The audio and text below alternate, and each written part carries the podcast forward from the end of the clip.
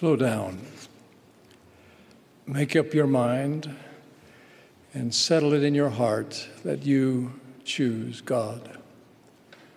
Find the quiet time when you can kneel down in a private place and say to your Heavenly Father, in the name of Jesus Christ, that you are His, that you are committed, body and soul, to Him, His Son, and the gospel path. Then follow where He leads now and for the rest of your life. Don't hesitate or hold back any longer, but get on with your purpose and mission in life. Mortality is so short. Make this time count so that your eternity will be one of joy, not regret. Do you not feel the Spirit telling you that this is right? And go forward with confidence. I promise you that the Lord's reward for your giving all will be all that He has to give. Good measure, pressed down and shaken together and running over. The reality of His resurrection is proof that He has all power, that He can deliver what He's promised, and that He does deliver. He's life, and He has come that we might have life and have it more abundantly. I tell you, as one who knows that Jesus Christ is the resurrected Redeemer, that fact, fact makes all the difference in the world and in eternity. I offer you his blessing and my witness in the name of Jesus Christ. Amen.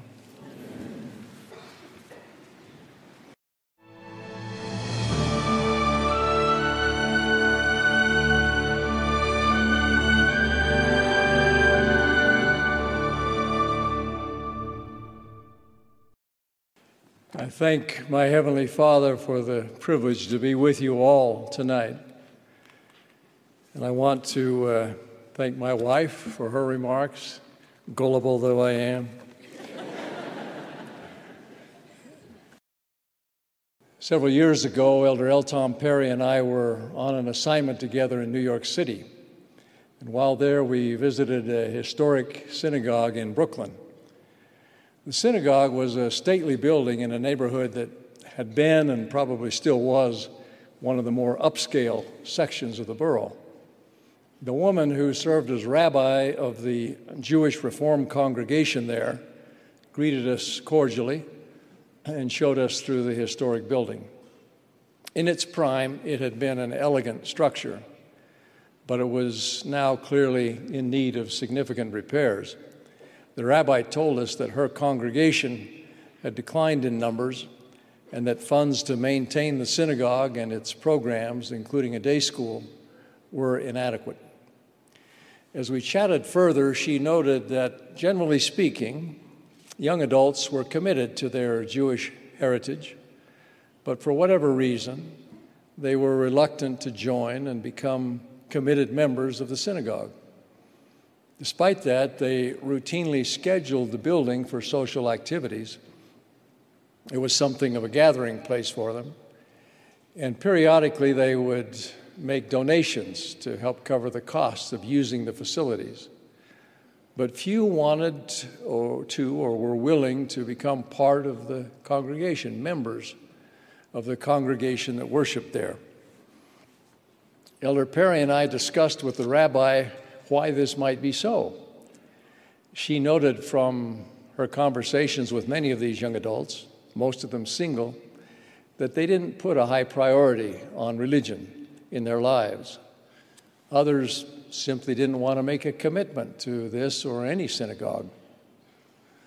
Elder Perry wondered if it was a manifestation of the famous or infamous FOMO, fear of missing out. that if they committed to this, they might miss out on something else. And this is essentially the subject I'd like to talk to you about this evening choice and commitment. Let's observe, starting out, that fear of missing out is, up to a point, a quite rational feeling. Insofar as possible, we all want to experience the best things and reach for the best options in any aspect of life. But to delay seemingly forever making a choice or a commitment because it might mean missing out on something else possibly better is not rational. Every choice forecloses other possibilities. If you choose to work or go to school in the morning, you can't stream a movie on Netflix at the same time. Or can you?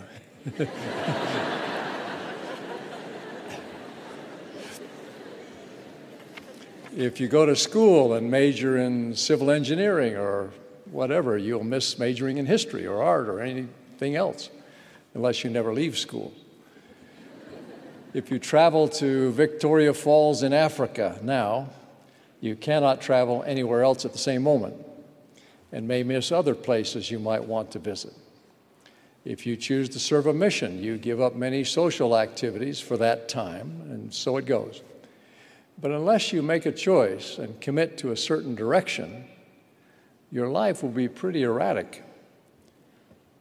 And in the end, you will, in fact, miss out on most of the very best things. As my wife observes from time to time, you can't have everything. Where would you put it? we, we can't have everything that it would be nice to have. We can't do everything that it would be nice or interesting to do. Even if you restrict your choices only to things that are of good report or praiseworthy, you still cannot have or experience everything. There's simply not enough time or means or space in any one life in mortality. And so we must commit to particular choices, knowing that by so doing we necessarily forego others, good though they may be. We, don't, we should also bear in mind that unduly delaying a choice can itself constitute a choice. Marriage is a prime example. By choosing one partner, we forego all others. The Lord says, Thou shalt love thy wife with all thy heart, and shalt cleave unto her, and none else. Because of the finality of the choice, some resist a commitment to someone they're very fond of someone they love, with whom they could progress happily and eternally, worried that there may be an even more perfect soulmate somewhere that they wouldn't want to miss. I remember one such young man years ago in my acquaintance who rejected a wonderful potential partner because he thought she had too many dental fillings.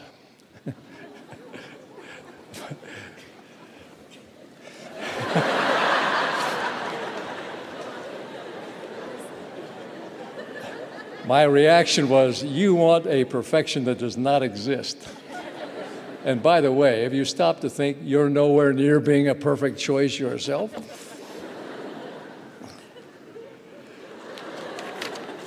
this is a gathering of young adults. And for most of you, the emphasis is on adult. You have or are pursuing adult responsibilities, adult achievements, and adult contributions as opposed to delaying adulthood and pursuing the perpetual party. Ten years ago, author and scholar Charles Murray spoke about the meaning of a life well lived. He said, I'm talking about the kinds of things that we look back upon when we reach old age and that let us decide that we can be proud of who we've been and what we've done. Murray recalled speaking to an audience in Zurich about the deep satisfactions that come from a life well lived. He said, after the speech, a few of the 20 something members of the audience approached and said plainly that the phrase, a life well lived, did not have meaning for them.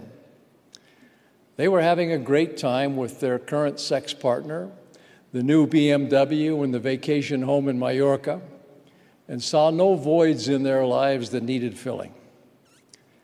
It was fascinating, said Murray, to hear it said to my face, but not surprising.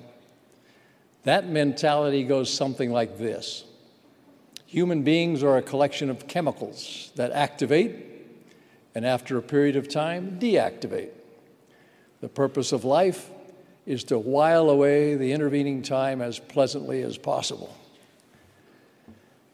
At the end of his remarks, Murray made this perceptive statement Age old human wisdom has understood that a life well lived requires engagement with those around us. True adults understand this. They recognize that personal pleasure never works as the focus of life and cannot suffice as the purpose of life. This truth underlies the two great commandments to love God with all one's heart, soul, and mind, and one's neighbor as oneself.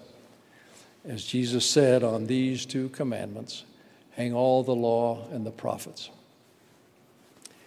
The gospel covenant, with its promise of eternal life, rests on these two great commandments in the priority order given, first and second. Loyalty to these two great commandments defines a life well lived and what it means to be an adult. In the end, there is no neutral, uncommitted path to follow, at least when it comes to things of eternal consequence. Alma made this point when he taught that Christ the Good Shepherd, calls us to follow him in the path of discipleship and happiness.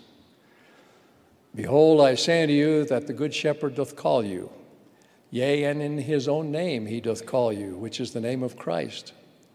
And if you will not hearken unto the voice of the Good Shepherd, to the name by which you're called, behold, you're not the sheep of the Good Shepherd.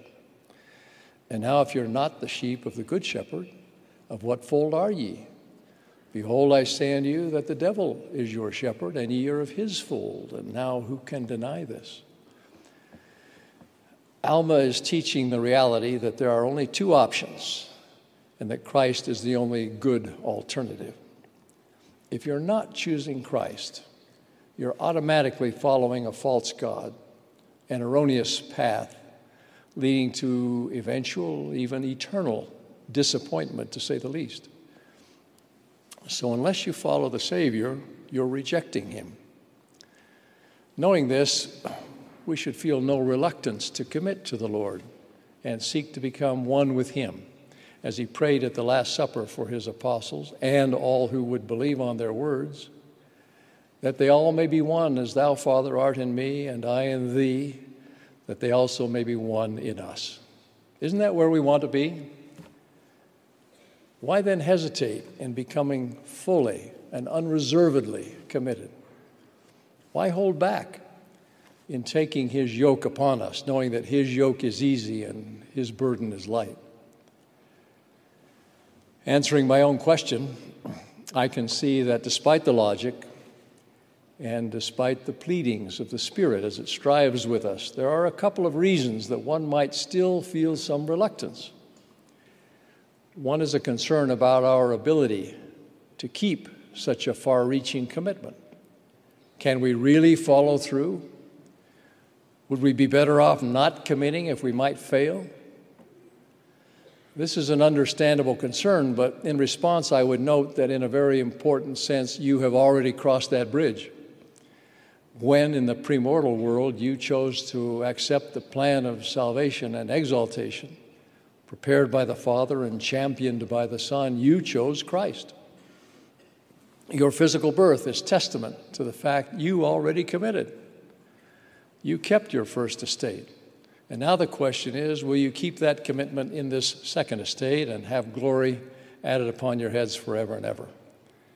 We should not be afraid to reaffirm our premortal commitment, especially when we consider how miserable the alternative is. And we need not live in fear of failure. We're not alone, we're not without help. Anyone who truly does commit to Christ, to full discipleship, cannot fail. If we're bound to Him, who descended below all things, who overcame all things, and who now has all power, we cannot fail. Our Heavenly Father and Savior are not simply disinterested observers curious to see if things will work out for us or not. Can you imagine them looking down from heaven saying, Ah, look at Sam. He messed up last time he faced a situation like this, and Two Bit says he'll do it again. or look, Her friends have put Sandra in a real bind. It's going to be interesting to see if she can work her way out of this one. Of course, that's ridiculous. They are actively involved on our side, providing constant help, guidance, resources, and would probably give us more if we would accept it. I said earlier that when we honor the covenants that bind us to Christ and His power, we cannot fail. That's true in the end. But I acknowledge that at times all of us experience failures, our own mistakes and sins, and the impact that the mistakes and sins of others sometimes have on us. But with the gifts of repentance and forgiveness, all of those failures and failings are at best temporary. None of them can deprive us of eternal life without our acquiescence. Why? Because when we do what we can to recover, we have access to the grace of Christ to resolve and repair anything that we cannot. Remember, the atoning power or grace of Christ not only takes away the guilt of sin and error, it also sanctifies and makes us holy beings capable of living in the presence of God. Now, I'm, I'm not saying that all this is easy. You know as well as I do, life is full of struggles and some very hard things, even tragedies. And being a faithful disciple of Jesus Christ is much easier said than done. It was far from easy for Jesus to be a disciple of his Father and to drink his bitter cup. But he did it and He knows how to help us successfully walk the path of discipleship. In addition, the Savior has the power and the willingness to help. He will stay with us with as much help as we need and as long as it takes. He says, Yea, and as often as my people repent, will I forgive them their trespasses against me. As often as my people repent. Fear of failure is no reason not to make a full and complete commitment to Christ. Just keep repenting, doing your best to be good, and that will be enough. I can think of one other reason that a person might be reluctant to answer the call of the Good Shepherd and join his fold. And that is fear of the sacrifice that may be entailed. You all remember the young man who asked Jesus in all sincerity, what lack I yet to qualify for eternal life? Mark tells us that Jesus, beholding him, loved him. I think that's significant. And said unto him, One thing thou lackest. Go thy way, sell whatsoever thou hast, and give to the poor, and thou shalt have treasure in heaven. And come take up the cross and follow me. Do you remember the response. He was sad at that saying and went away grieved, for he had great possessions. I hope that on reflection, this rich young man had a change of heart and later accepted the Savior's invitation. In any case, we all recognize that committing to Christ will involve sacrifice. One thing to be sacrificed will be the fear of missing out, because we know we will, in fact, miss out on many things. So many options in life are incompatible with discipleship. And even many good things may be foreclosed by the demands that discipleship makes on our time and resources for things that are better or best. That earnest young adult that asked the Savior, What lack I yet, is dead. Whatever riches he had probably don't exist anymore. And in any case, he does not have them, nor does he have any use for them. As much a sacrifice as it may have seemed to him at the time, did he have a better option than accepting the Savior's invitation? Could anything he had or might have acquired with his riches compared with what the Lord was ultimately offering him? We know that anything the Savior asks of us, including our very lives, is trivial in comparison to exaltation. We can't even imagine Eye hath not seen, nor ear heard, nor neither have entered into the heart of man the things which God hath prepared for them that love him. Rather than fear the sacrifices of discipleship, we should welcome the opportunity to grow in spiritual power, to experience deeper joy, and to find each of us real meaning in our life. Sacrifice, especially sacrifice in the cause of Christ, denotes seriousness. We truly are going to keep the two great commandments to love God and neighbor. Sacrifice means we really will do some good in the world. Loving our Heavenly Father and His beloved Son with heart, might, mind, and strength confirms to our souls what and who we are. That gives us a kind of security that enables us to stop focusing just on ourselves and to look outward, to see others truly, their needs, the reality they face, with a desire to understand and help them. In the parable of the Good Samaritan, the priest and the Levite saw the wounded traveler on the side of the road, but they didn't really see him. Only the Samaritan truly saw the wounded stranger. And as a result, he had compassion on him and went to him and bound up his wounds. So many feel persistent loneliness. Surely our sacrifices can make a difference. The overarching commitment that guarantees joy here and hereafter is the commitment to God, our eternal Father, and His Son, the Lord Jesus Christ. In Omni, we find this eloquent plea I would that ye should come unto Christ, who is the Holy One of Israel, and partake of his salvation and the power of his redemption. Yea, come unto him and offer your whole souls as an offering unto him, and continue in fasting and praying, and endure to the end. And as the Lord liveth, ye will be saved. The story is told of a father who put his little boy to bed and as he left the bedroom, heard a thud. Going back, he saw his son on the floor and asked how he'd fallen out of bed. The boy replied, I didn't get all the way in. Be sure in your commitment to God, you get all the way in. You're part of the body of Christ. You belong. Be all in, giving and receiving freely. Truly see those around you. Be seen so that yours will be a life well lived, a life of ministering, blessing, and satisfaction, a life blessed and sanctified by the Savior who has overcome all things. Last summer's Pioneer Day concert by the Tabernacle Choir and Orchestra at Temple Square featured the very talented Norwegian singer Sissel.